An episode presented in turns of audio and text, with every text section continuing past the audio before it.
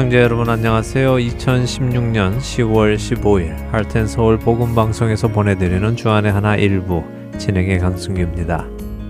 지난 한 주도 나의 구원자 되시는 주님께서 나의 주님까지 되시는 은혜가 임하신 여러분들 되셨으리라 믿습니다. 얼마 전 타민족의 한 크리스천과 이야기를 나눌 기회가 있었습니다. 평소에 그분은 제가 본받을 만한 신앙을 가지고 계셔서 제가 참 존경하는 분이기도 했습니다. 그런데 그날 그분과 전도의 방식에 대해 이야기를 나누다가요, 어, 서로 의견이 맞지 않는 부분을 발견하게 되었는데요. 그분은 전도를 할 때 하나님의 사랑에 집중해서 이야기를 하신다고 하시더군요. 저도 뭐 그 부분에 대해서는 동의를 했습니다. 하나님의 사랑이 바로 우리를 구원하신 것이니까요. 그러나 제가 동의할 수 없는 부분이 있었습니다. 그것은 죄에 대해 이야기하지 않는다는 것이었습니다. 그분의 이야기는 이랬습니다. 아, 복음을 전할 때 상대방에게 그 사람이 죄인인 것을 이야기하면 그 사람이 기분이 나빠져서 마음을 닫고 복음을 아예 듣지 않기 때문에 죄에 대한 이야기는 빼고 하나님의 사랑만을 강조하여 이야기하는 것이 전도의 성공률이 높다라고요.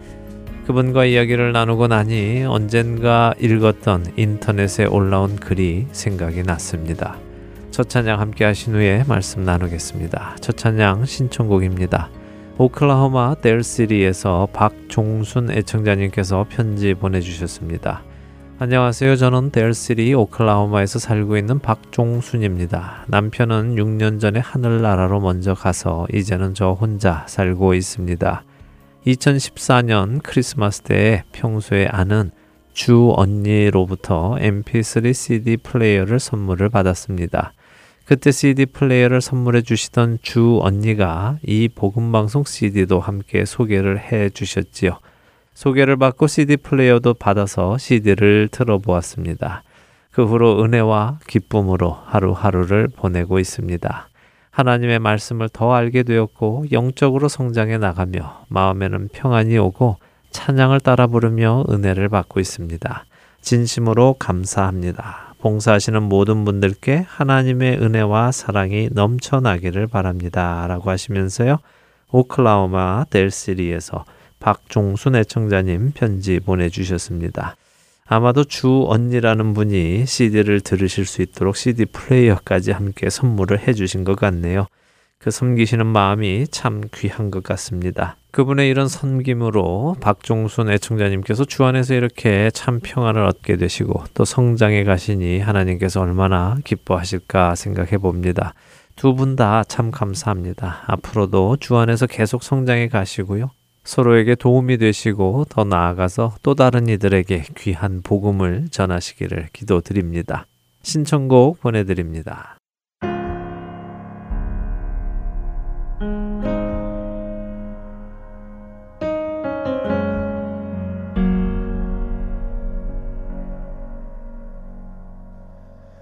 주발 앞에 무릎 꿇고 그 사랑에 나 안기네. 어떤 말도 그 어떤 소리도 그 발 앞에서 잠잠해지네.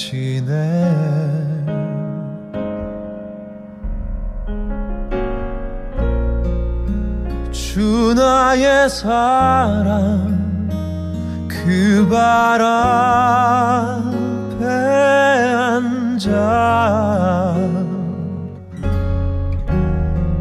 내 모든 기도는 사랑의 노래가 되네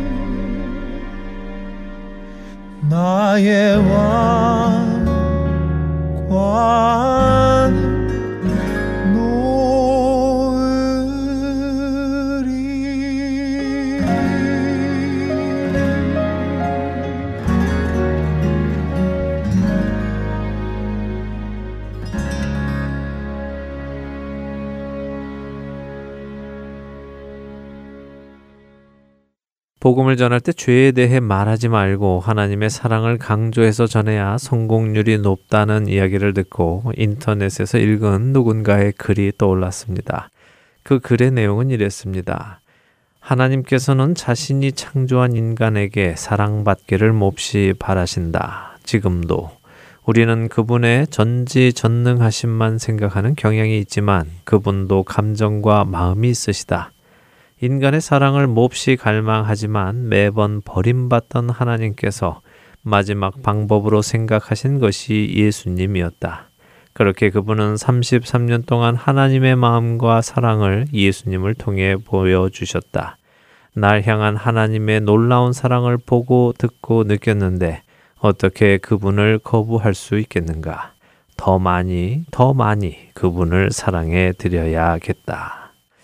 어떠세요, 여러분? 하나님을 향한 이 사람의 사랑이 느껴지십니까? 네, 주님을 향한 이 사람의 사랑을 폄하할 생각은 전혀 없습니다. 그것을 꼬투리 잡으려는 것도 아닙니다. 그러나 이 사람의 고백에서 우리는 무언가 잘못되어 있는 것을 느낄 수 있지 않습니까? 그것은 첫째, 하나님께서 예수님을 보내신 이유가 매번 사람들에게 버림받으셔서 사람들의 사랑을 받기 위한 마지막 방법으로 생각하신 것이라는 말입니다. 정말 그럴까요? 하나님께서 사람에게 사랑받고 싶으셨는데 매번 사람들이 하나님을 거부해서 사람으로부터 사랑받기 위한 최후의 수단으로 예수 그리스도를 보내신 것입니까? 결코 그렇지 않습니다. 물론 하나님께서는 우리가 아직 죄인 되었을 때, 우리가 아직 원수 되었을 때 그 아들을 보내셔서 우리를 향한 하나님의 사랑을 확증하셨습니다. 그러나 그것이 우리에게 사랑받기 위한 수단은 아니셨습니다. 하나님께서 그렇게 하신 이유는 그분의 성품을 보여주시기 위함이었습니다. 그분의 이름 때문이었습니다. 시편 23편 3절은 이렇게 고백합니다. 내 영혼을 소생시키시고 자기 이름을 위하여 의의 길로 인도하시는도다. 또한 시편 106편 8절도 이렇게 말씀하십니다. 그러나 여호와께서는 자기의 이름을 위하여 그들을 구원하셨으니 그의 큰 권능을 만인이 알게 하려 하심이로다. 하나님께서 그 아들을 보내신 것은 우리에게 사랑받기 위함이 아니라 그분의 선하심과 그분의 인자하심과 그분의 극률하심 때문이었습니다. 그분의 성품이 사랑이시기에 그랬습니다. 하나님은 우리의 사랑이 필요 없으신 분이십니다. 그분은 이미 완전하신 분이기 때문입니다. 그분에게는 부족한 것이 없습니다. 온 우주에 그분의 온전하심과 완전하심이 충만하기 때문입니다. 그분이 우리를 창조하신 이유는 우리에게 사랑받기 위해서가 아니라 우리를 사랑하시기 위해서입니다. 죄짐 맡은 우리 구주 어찌 좋은 친군지 걱정 근심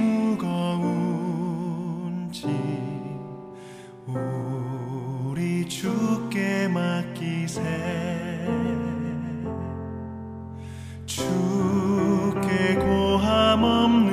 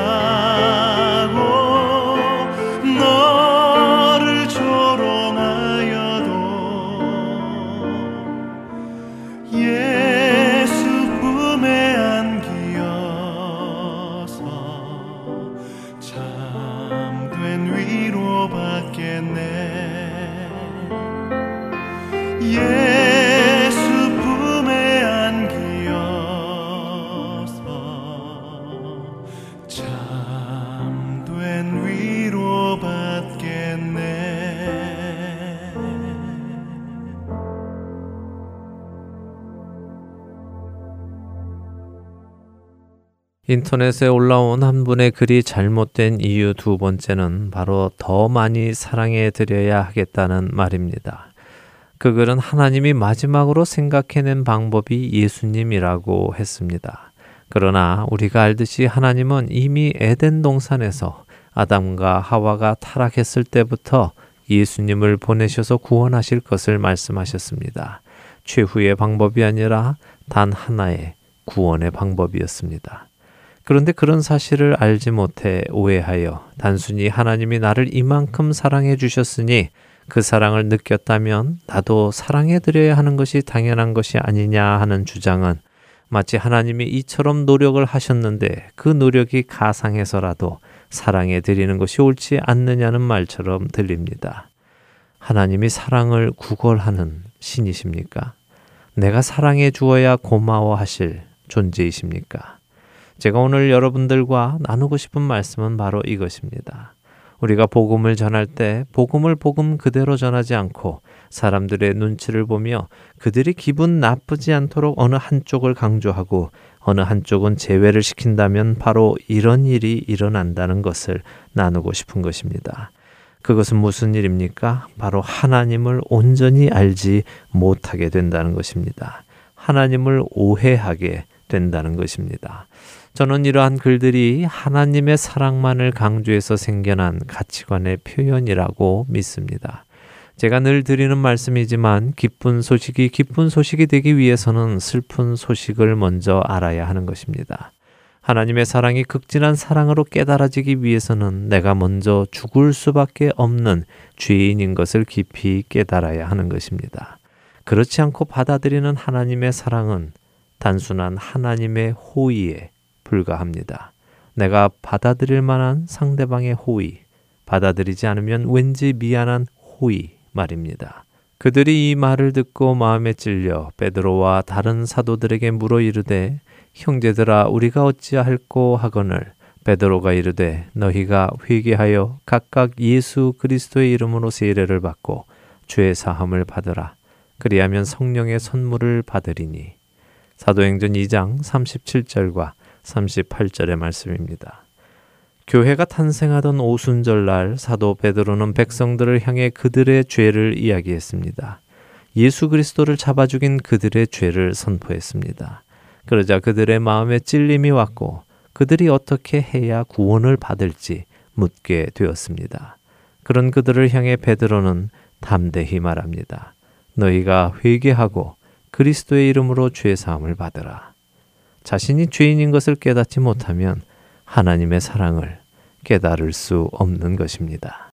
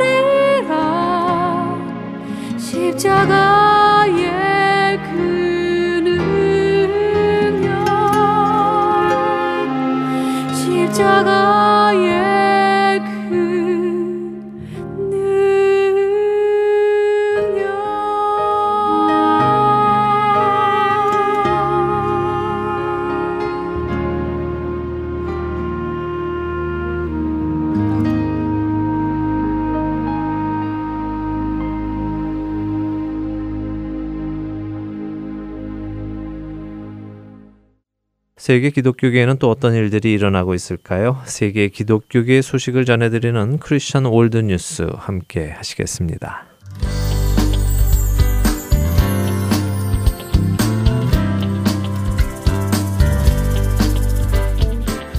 Christian World News입니다. 기독교인 남성과 결혼했다는 이유로 여동생을 총으로 살해한 파키스탄 남성이 선택의 여지가 없었다면서 여동생이 집안의 수치심을 가져왔기 때문에 살해했다고 말했습니다. 영국 크리스천 투데이에 따르면 무빈 라이후라는 남성은 지난 8월 북동 지역 라호르 지역에 있는 자택에서 권총으로 당시 18살 여동생을 살해한 것으로 전해집니다. AP통신과의 인터뷰에서 그는 여동생을 사랑했다. 동생은 자신이 만나던 기독교인 남성과 결혼하지 않겠다고 나와 약속했었다.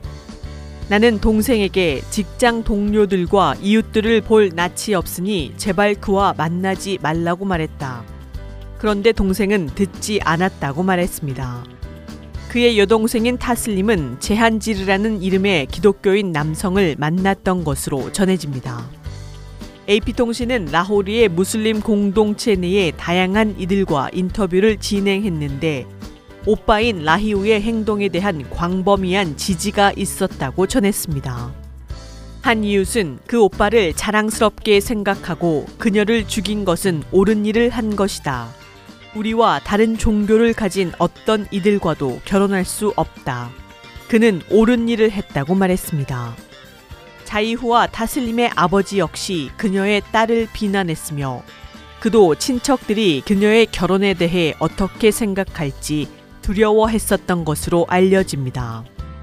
한 기독교인 이웃 주민은 AP통신과의 인터뷰에서 살인이 발생한 이후 우리는 계속해서 두려운 상황이라고 말했습니다. 그러면서 이곳에는 기독교인 가정이 얼마 없다. 우리는 다른 곳에 갈 곳도 없다고 전했습니다. 한편 파키스탄 헌법은 기독교인들을 보호하고 있지만 실제로는 많은 기독교인들이 심각한 박해를 받고 있습니다. 카라치에 소재한 아우렛 재단이 발표한 강제 결혼과 유산 박탈이라는 제목의 보고서는 파키스탄에서 매년 약 700여 명의 기독교인 여성이 강제 결혼 및 강제 개종을 당하고 있다고 밝혔습니다. 소위 명예살인도 증가하고 있습니다. 파키스탄 인권위원회에 따르면 작년 명예살인 희생자의 수는 약 1184명이었으며 이 가운데 88%가 여성이었습니다.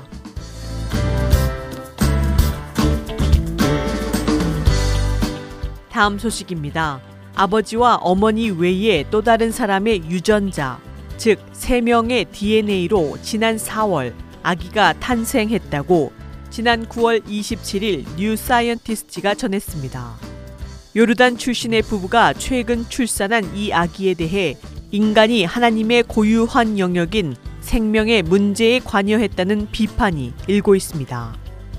이 아기의 어머니는 리 증후군 유전자를 보유하고 있는데 리 증후군은 중추 신경계에 영향을 미치는 유전 질환으로서 출생 후 3개월에서 2년 사이에 그 증상이 발견되며 수년 안에 호흡 곤란이나 심장 기능 상실로 인해 사망에 이르게 되는 질병입니다.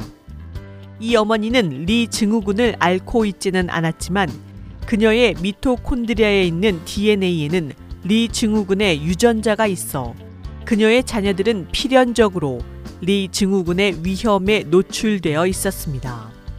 이미 그녀는 두 번 출산했으나 두 명 모두 6개월과 각 8개월에 사망한 것으로 알려집니다.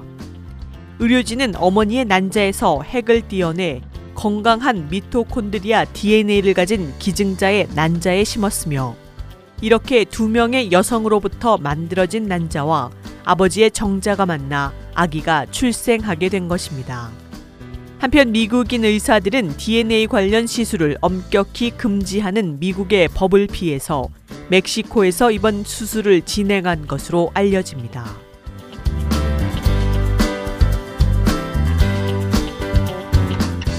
마지막 소식입니다. 크리스천 포스트에 따르면 무슬림 출신 목회자이자 기독교 신앙을 이유로 이란 교도소에서 3년 6개월간 감옥 생활을 하다 석방된 미국인 사이드 아부디니 목사는 대부분의 목회자들이 이런 말을 하기를 원치 않겠지만 무슬림은 많은 이들을 잘못된 길로 인도하는 사탄적인 종교라고 말했습니다.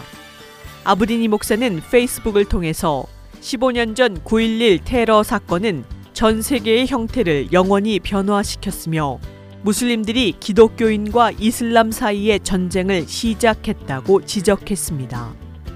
이어서 테러로 인해 약 3천 명의 미국인이 숨졌으며 15년이 지난 지금도 사람들이 매일 코란과 이슬람의 가르침 때문에 죽어가고 있다고 말했습니다. 아부디니 목사는 기독교인들이 무슬림들을 사랑해야 하지만 그들과 전 세계를 향해 이슬람은 사탄으로 말미암은 것이라고 선포해야 한다고 덧붙였습니다. 그는 우리가 전쟁의 한복판에 있음을 알려야 한다. 나는 지금 모든 이들에게 특히 정치 지도자들에게 말하고 있다면서 대부분의 기독교 목회자들이 두려움 때문에 분명하고 큰 목소리로 말하지 못하고 있다고 말했습니다. 아브디니 목사는 그가 구원을 받은 것처럼 모든 무슬림들이 구원받기를 원하며 이슬람 신앙에서 그들이 돌아서기를 바란다고 강조했습니다. 그는 무슬림 친구들이여 더 늦기 전에 지금 바로 예수를 당신의 삶의 구세주요 주로 받아들이기를 바란다고 덧붙였습니다. 한편 지난 1월 감옥에서 석방된 이후 아이다오주 자신의 고향으로 돌아온 아부디니 목사는 여러 차례 기독교인들이 예수 그리스도의 사랑으로 무슬림들에게 다가가야 하며 그렇지 않을 때 무슬림들이 지하드로 공격해 올 것이라고 경고한 바 있습니다. 지금까지 크리스천 월드뉴스 정민아였습니다.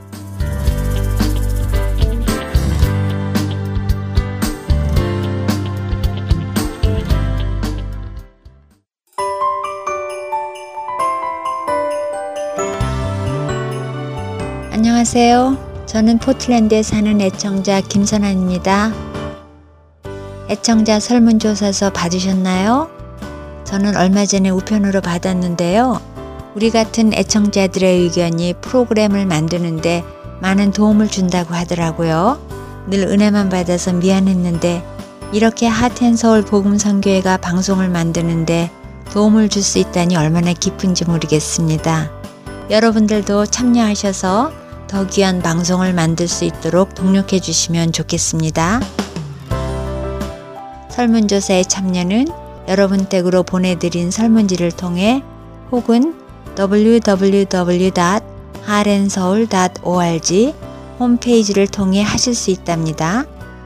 혹시 설문지가 필요하신 분이 계시면 언제든지 사무실로 연락하시면 보내드린다고 하네요. 연락하실 번호는 602-866-8999입니다.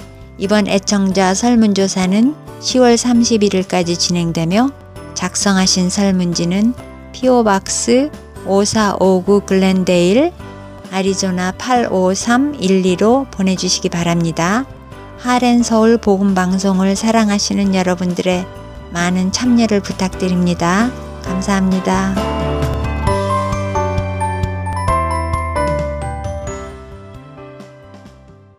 할텐서울 복음방송은 인터넷 www.heartandsoul.org를 통해 매주 토요일 6시간의 한국어와 1시간의 영어로 복음을 전하는 선교회입니다.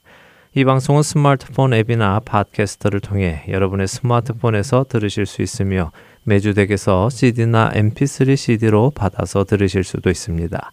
자세한 문의는 방송사 사무실 전화번호 602-866-8999로 해주시면 안내해 드리겠습니다.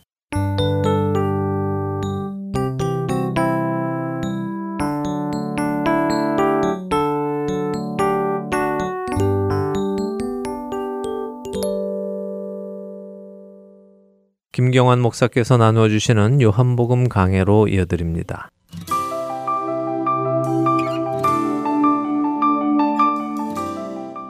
애청자 여러분 안녕하십니까? 네, 요한복음 강의 29번째 시간입니다.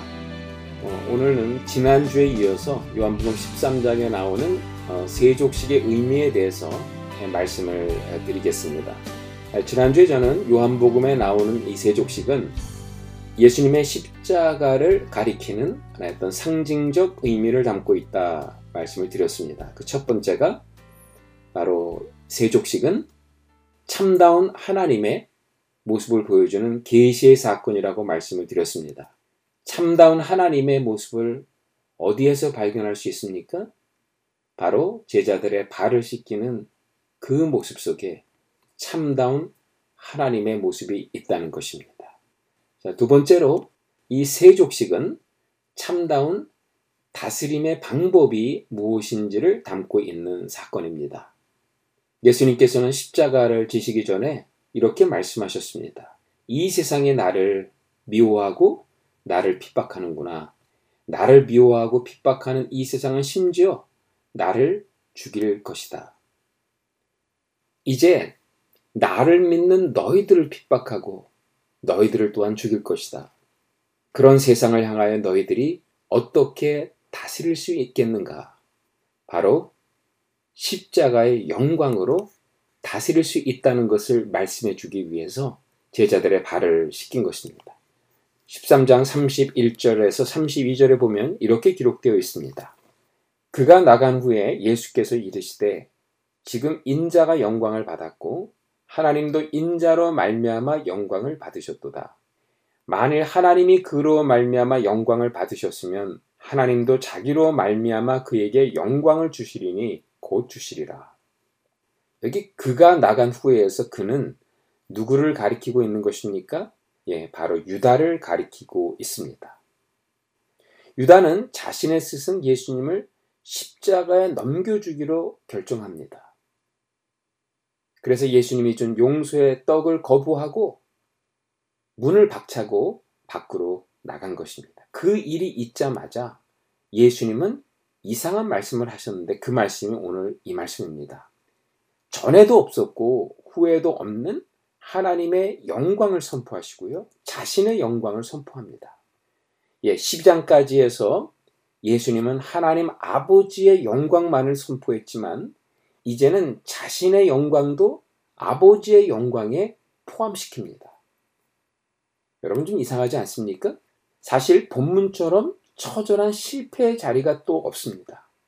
제자 중에 한 명이 스승을 배반하고 그 스승을 십자가에 넘겨주는 장면입니다.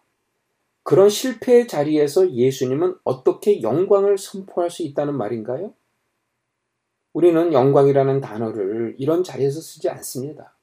우리 자녀들이 좋은 대학에 들어갔거나, 뭐 남편이 사업을 했는데 성공을 했거나, 우리 섬기는 교회가 수적으로 크게 부흥되었을 때 주로 우리는 영광이라고 선포하지 않습니까? 영광이 사용된 상황을 보면 성공의 자리이고 높은 자리이고 힘을 행사하는 자리입니다. 영광이란 단어를 이런 곳에서 사용했기 때문에 본문에서 말씀한 영광의 개념이 잘 들어오지 않습니다. 무엇을 말해주는 것입니까? 예수님이 말씀하시는 영광의 의미는 우리가 아는 영광과 다르다는 겁니다. 예수님의 영광은 그야말로 십자가의 영광입니다. 십자가를 통한 영광이 아니다라는 겁니다. 십자가를 통과해서 부활해야지 영광이 아니라 십자가 자체가 영광이라는 거예요. 십자가 자체가 영광이기 때문에 부활이 영광이 되는 것입니다. 지금까지 나타난 영광은 뭐 그림자처럼 형태만 있었지 그 실체가 없었던 게 사실입니다.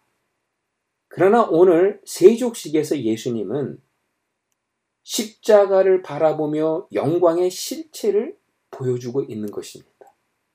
그것은 바로 십자가의 죽을 어린 양의 영광이지요. 말씀이 육신이 된 영광입니다. 모세가 광야에서 뱀을 든 것처럼 인자도 나무에 매어 달려 죽는 영광입니다. 무엇보다도 하나의 미랄이 땅에 떨어져 썩어질 그 영광이죠. 요한복음의 영광은 바로 이 십자가의 영광을 증거하고 있다는 겁니다.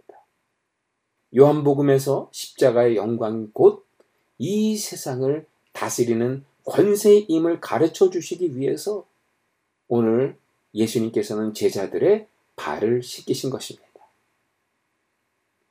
13장 14절에서 15절에 보니까 내가 주와 또는 선생이 되어 너희 발을 씻었으니 너희도 서로 발을 씻어주는 것이 옳으니라.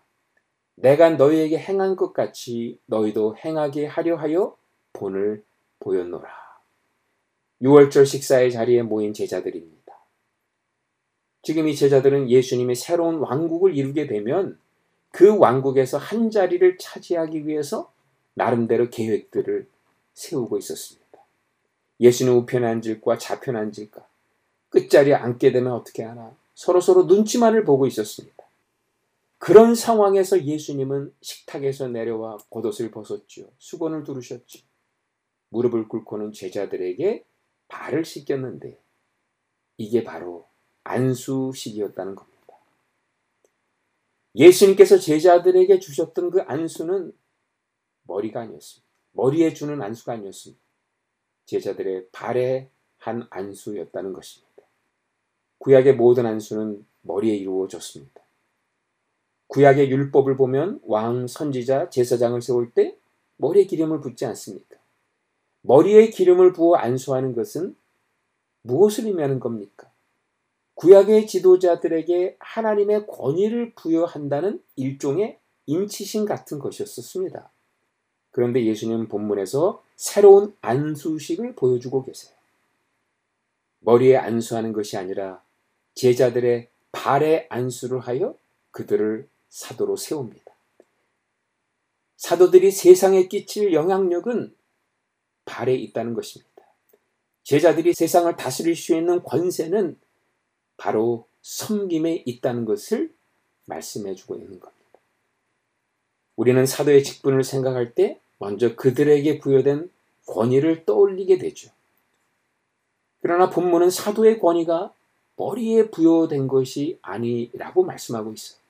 그들의 발에 부여되었다는 사실을 밝혀주고 있습니다. 그렇습니다. 사도의 권위는 섬김에 있습니다.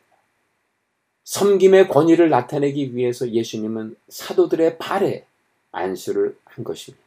그리고 놀라운 것은 바로 3일 뒤 예수님이 부활한 후에는 그 다스림의 권위를 행할 수 있도록 성령의 기름 부으심까지 주셨던 것입니다. 발의 안수를 위한 자들을 위해서 주신 기름 부으심이었었습니다. 즉 발의 안수를 받은 자들만이 성령의 기름 부으심을 받을 수 있다는 것입니다. 성령님은 십자가 영광을 통해서만 세상을 다스리는 분이시기 때문입니다. 세족식의 세 번째 의미는 바로 세족식은 예수님께서 보여주신 참다운 십자가의 사랑이 무엇인지를 보여주고 있죠. 그러니까 이 세족식은 바로 사랑의 사건인 것을 말씀하고 있는 겁니다. 13장 34절에서 35절에 보면 새 계명을 너희에게 주노니 서로 사랑하라. 내가 너희를 사랑한 것 같이 너희도 서로 사랑하라. 너희가 서로 사랑하면 이로써 모든 사람이 너희가 내 제자인 줄 알리라. 새 계명을 말씀해 주셨습니다. 여기 제자라는 단어가 나오는데 이 제자라는 단어의 원어형은 마테이 타이입니다. 이 단어는 만따노 따르다라는 동사에서 시작된 말입니다. 이 단어는 배우다라는 의미도 있고 예, 따르다라는 의미를 다 지니고 있어요. 이게 두 단어를 합쳐서 해석해 보면 제자는 누구인가? 바로 누군가를 따르며 배우는 과정 속에 있는 사람을 가르치죠. 제자는 어떤 완성된 결과물이 아니라는 것입니다. 어떤 과정을 이수했기 때문에 제자가 되는 것도 아니라는 겁니다. 예수님이 말씀하는 제자는 예수님이 걸어간 길을 자신들의 일생의 여정으로 받아들이고 한날 한날을 살아가는 자들입니다. 무엇을 배우고 살아가는 것입니까? 사랑입니다. 너희가 서로 사랑하면 이로써 모든 사람이 너희가 내 제자인 줄 알리라 말씀하지 않았습니까? 예수님의 걸어가신 길은 사랑의 길이었습니다. 예수님은 사랑을 위해 오셨고 사랑을 남기고 십자가에 죽으신 분입니다. 예수님의 삶의 주제는 처음부터 끝까지 사랑이었습니다. 그렇다면 제자로서 예수님을 따라가다 보면 예수님의 사랑을 배울 수밖에 없는 거죠. 배운 그 사랑은 제자의 삶의 여정을 통해 드러날 수밖에 없는 것입니다. 여기에 우리의 고민이 있지 않습니까? 예, 그렇습니다. 사랑해야지만 예수님의 삶을 우리의 삶의 여정에서 드러내 보여줄 수 있는데 실상 사랑하는 것이 쉽지 않다는 거예요. 사랑이 힘듭니다. 여러분, 왜 사랑이 힘들까요? 제가 어떤 모임에서 이 질문을 했습니다. 왜 사랑이 힘들까요? 그랬더니 여러 대답이 나왔습니다. 뭐 두려움 때문에 사랑을 받아본 적이 없어서 내 안에 내가 너무 많아서 어떤 분은 내 죄성 때문에 다 말씀하셨어요. 그러나 가장 근본적인 것을 말씀 안 하셨습니다. 사랑이 힘든 이유는 사랑은 혼자 하는 게 아니라서 힘들다는 것입니다. 사랑에는 반드시 대상이 있죠. 우리가 사랑해야 될 이름 석자가 있다는 겁니다. 때로는 그 사랑의 대상이 말도 안 되는 대상입니다. 하나님께서 저에게 아내를 사랑하라 말씀하셨습니다. 그 말씀을 받은 저의 상황은 정말 기가 막혔습니다. 아내는 20년 병상에 누워 있었습니다. 신학교를 졸업하고 병상에 누워서 아무것도 못하는 기막힌 상황을 어떻게 이해해야 될지 모르겠어요. 또 아이를 주시지 않았으면 모르겠는데 아이까지 주셨는데 건강한 엄마를 전혀 경험해 보지 못하고 살아가야만 했던 그 딸의 상황을 어떻게 받아들여야 될지 이해가 되지 않았습니다. 수도 없이 기도했던 것 같아요. 끝없이 이어지는 침묵을 경험했습니다. 그런데 하나님께서 20년 만에 우리 아내를 일으켜 주셨습니다. 그때 20년의 삶이 영상처럼 스쳐 지나가면서 깨닫게 된 사실 한 가지가 있었습니다. 결국 나의 사랑의 대상은 이름 석자.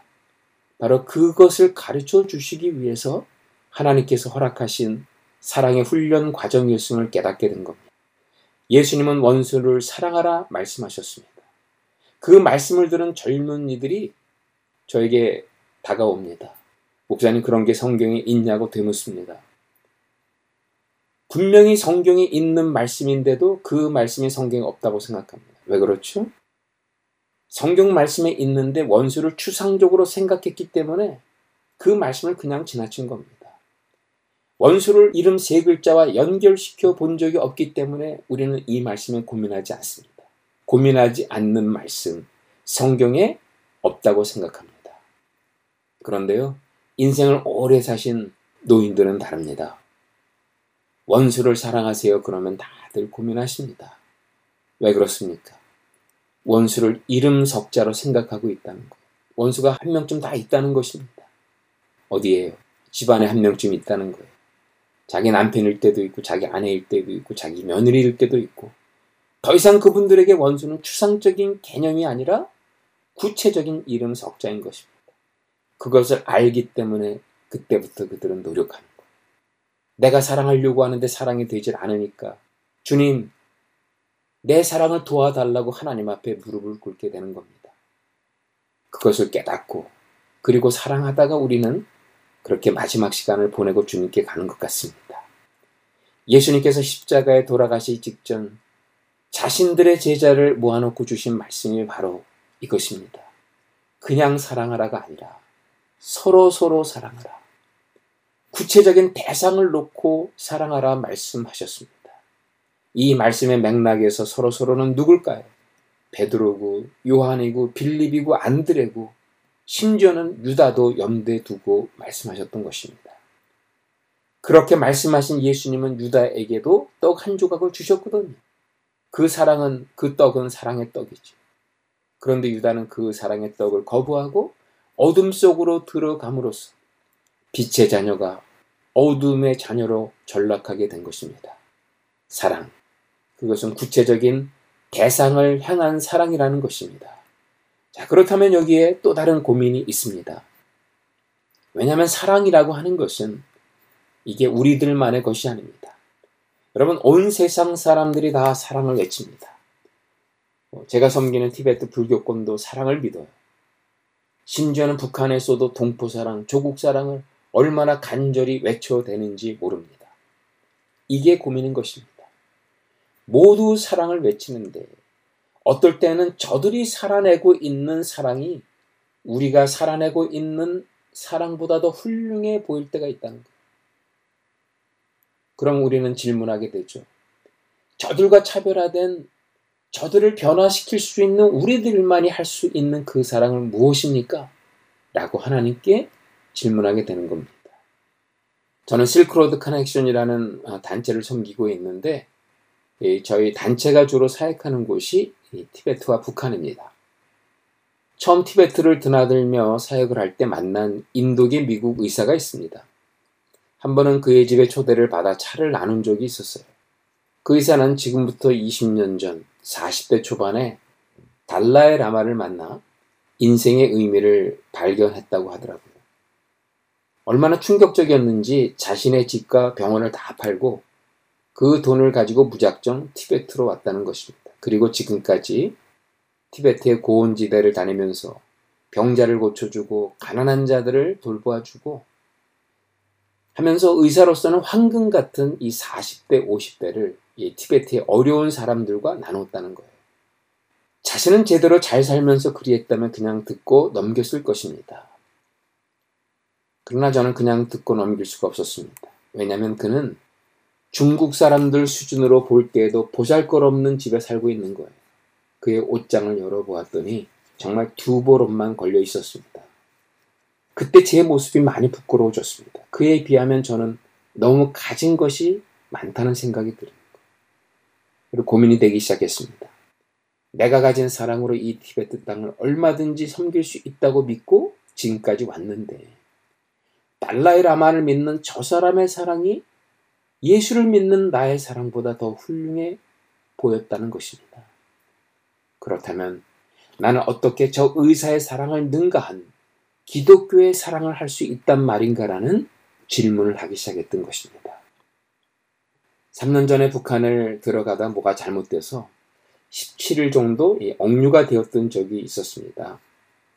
뭐몇 개월 혹은 몇 년을 그곳에 억류가 되셨던 분들에 비하면 아무것도 아니지만 그래도 쉽지는 않았습니다.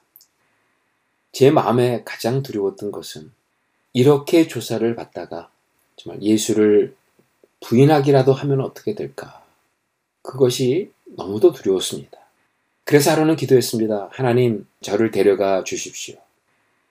하나님께서 저를 여기서 데려가 주시면 우리 가족들이 당장은 힘들겠지만 그래도 나중에는 순귀한 남편과 아빠를 생각하면서 당당하게 이 땅을 살 것 같습니다.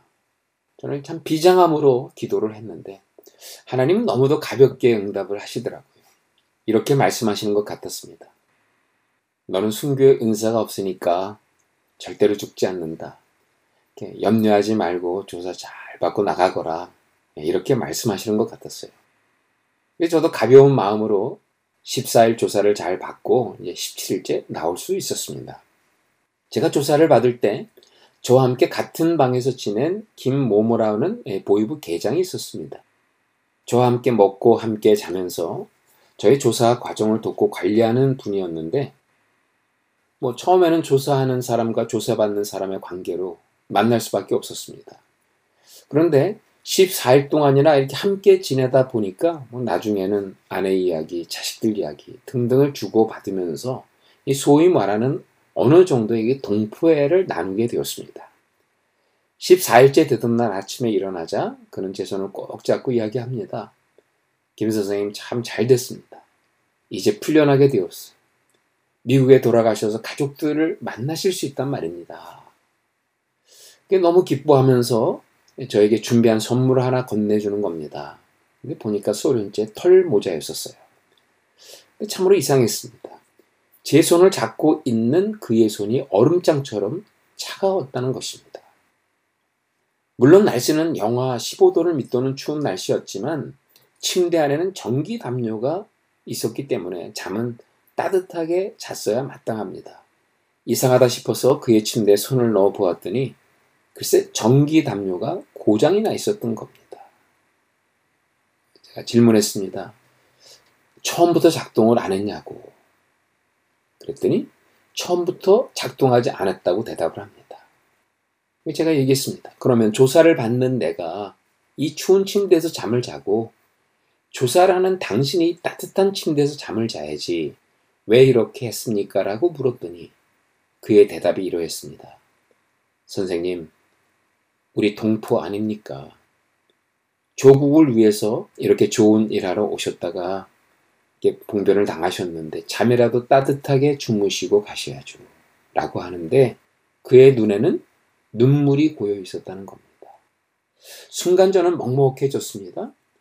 제 눈앞에 펼쳐지는 이 장면을 어떻게 해석해야 할지 고민이 되기 시작했습니다. 아무리 미움과 증오로 가득한 이 땅이라 할지라도 저는 제가 가진 사랑으로 충분히 이들을 전도할 수 있다고 믿고 지금까지 열심히 이 땅을 섬겨왔습니다. 그런데 순간 그 믿음이 흔들리는 거예요. 왜냐하면 주체 사상을 믿는 그의 조국 사랑이 나의 조국 사랑보다 더 멋지게, 훌륭하게 보였기 때문입니다. 그때 저는 스스로 묻게 되었습니다. 저 사람이 보여준 동포 사랑을 능가하는 우리들만이 할 수 있는 그 사랑을 내가 살아낼 수 있는가? 그 사랑을 살아내지 못한다면 우리의 모든 섬김이 무용지물이 될 수 있겠다라는 생각을 하게 된 겁니다.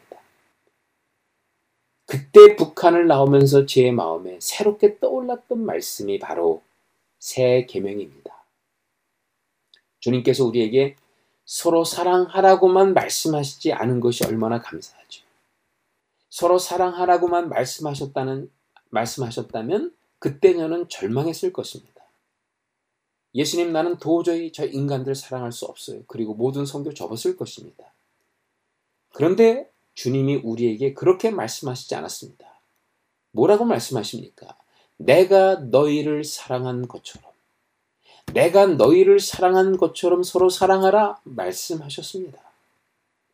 세족식이 예고하는 십자가의 사랑으로 사랑하라는 거예요.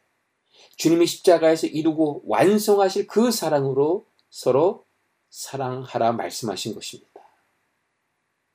다른 종교에서 말하는 사랑과 기독교 사랑의 근본적인 차이가 여기에 있습니다.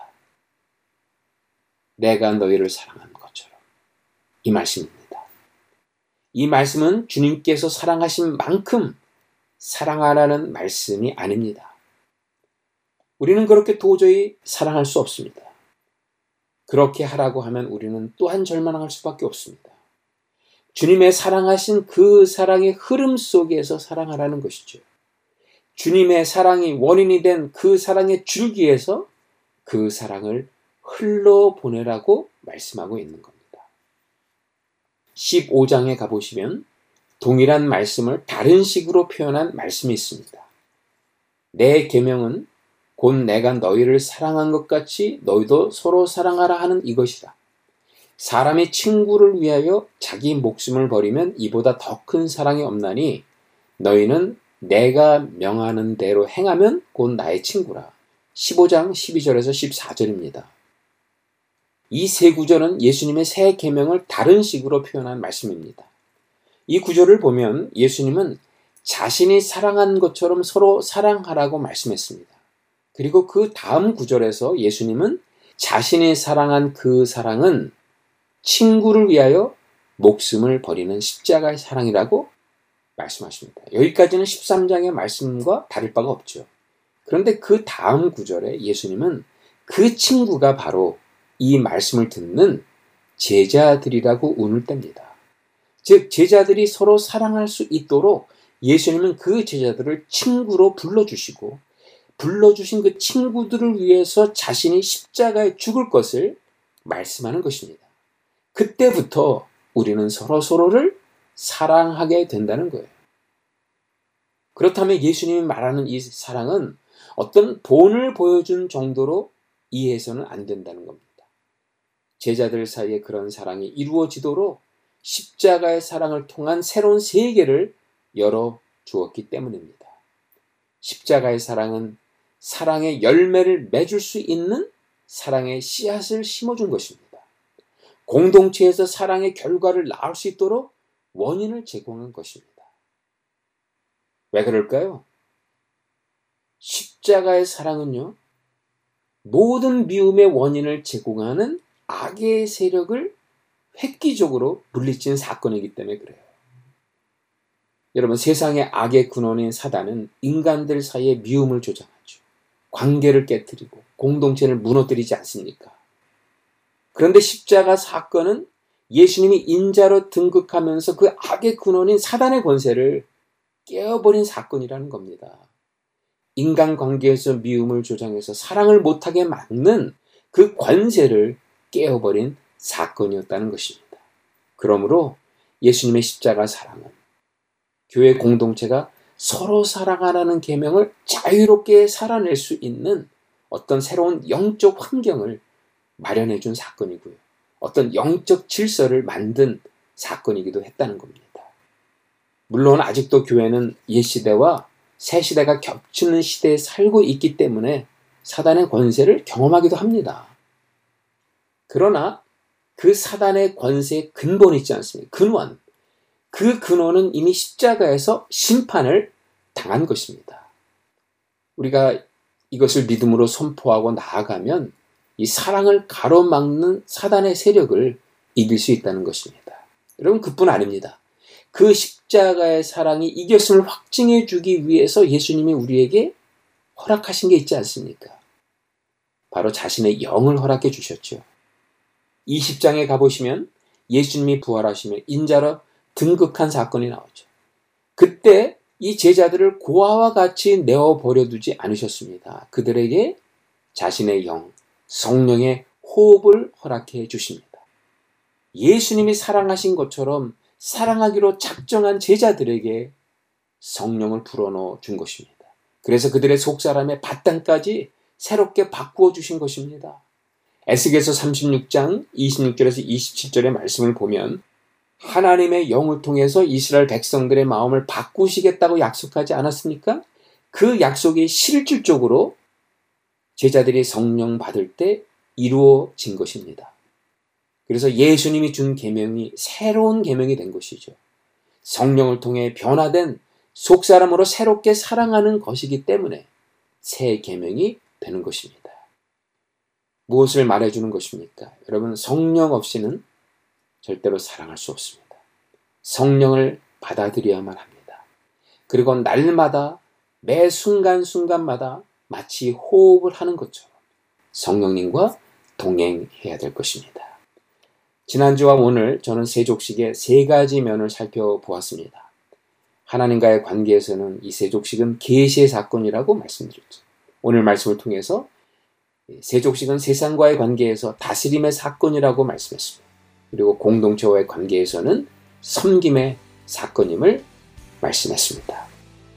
이 세 가지가 우리의 삶에 나타나게 될 때 우리는 균형 있는 성숙한 성도로 살아가게 될 것입니다. 오늘은 여기까지 하겠습니다. 애청자 여러분, 안녕히 계십시오.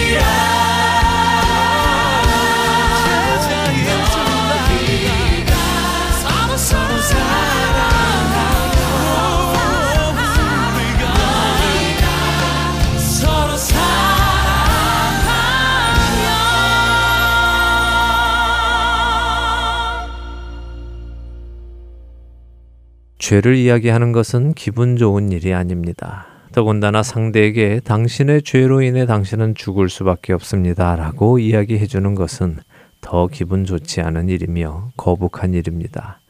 그러나 그렇다고 해서 그 부분을 빼버리고 전한다면 그것은 반쪽짜리 복음밖에는 되지 않고 복음을 전해받은 사람으로 하여금 주님을 오해하게 만드는 일입니다.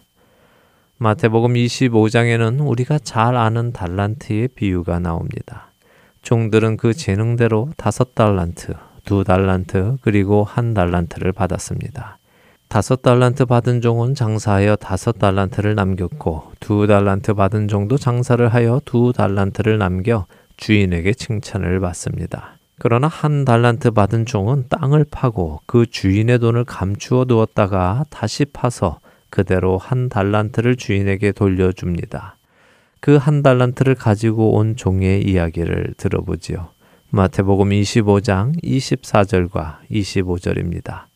한 달란트 받았던 자는 와서 이르되 주인이여 당신은 굳은 사람이라 심지 않은 데서 거두고 해치지 않은 데서 모으는 줄을 내가 알았으므로 두려워하여 나가서 당신의 달란트를 땅에 감추어 두었었나이다. 보소서 당신의 것을 가지셨나이다. 이 종이 이해하고 있는 주인은 어떤 사람입니까? 굳은 사람입니다. 굳은 사람이란 거칠고 사나운 사람이라는 의미입니다. 포악하다는 의미지요. 포악하여 심지 않은 데서 거두고 해치지 않은 데서 모으는 질이 좋지 않은 주인이라는 뜻입니다.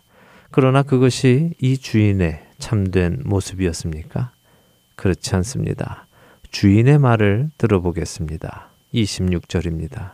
그 주인이 대답하여 이르되 악하고 게으른 종아 나는 심지 않은 데서 거두고 해치지 않은 데서 모으는 줄로 네가 알았느냐 그렇습니다. 종은 주인을 오해하고 있었던 것입니다. 그 주인은 그런 굳은 거칠고 사나운 주인이 아니었지만 종이 그를 잘못 알고 있었던 것입니다. 종이 주인을 오해하고 있었던 것입니다. 오해하고 있었기 때문에 주인의 뜻에 합당하지 않은 다른 일을 한 것입니다. 주인을 오해하였기에 주인의 뜻에 합당하지 않은 일을 했고 바로 그 이유로 그는 악하고 게으르다는 책망을 주인으로부터 받습니다. 이 종에게 어떤 일이 일어났는지 여러분들 아십니까? 주인을 오해하여 주인의 생각과는 다른 일을 했던 이 종에게 어떤 일이 생겼을까요? 마태복음 25장 30절에 예수님의 말씀을 보겠습니다. 이 무익한 종을 바깥 어두운 데로 내쫓으라. 거기서 슬피 울며 이를 갈리라 하니라. 그렇습니다.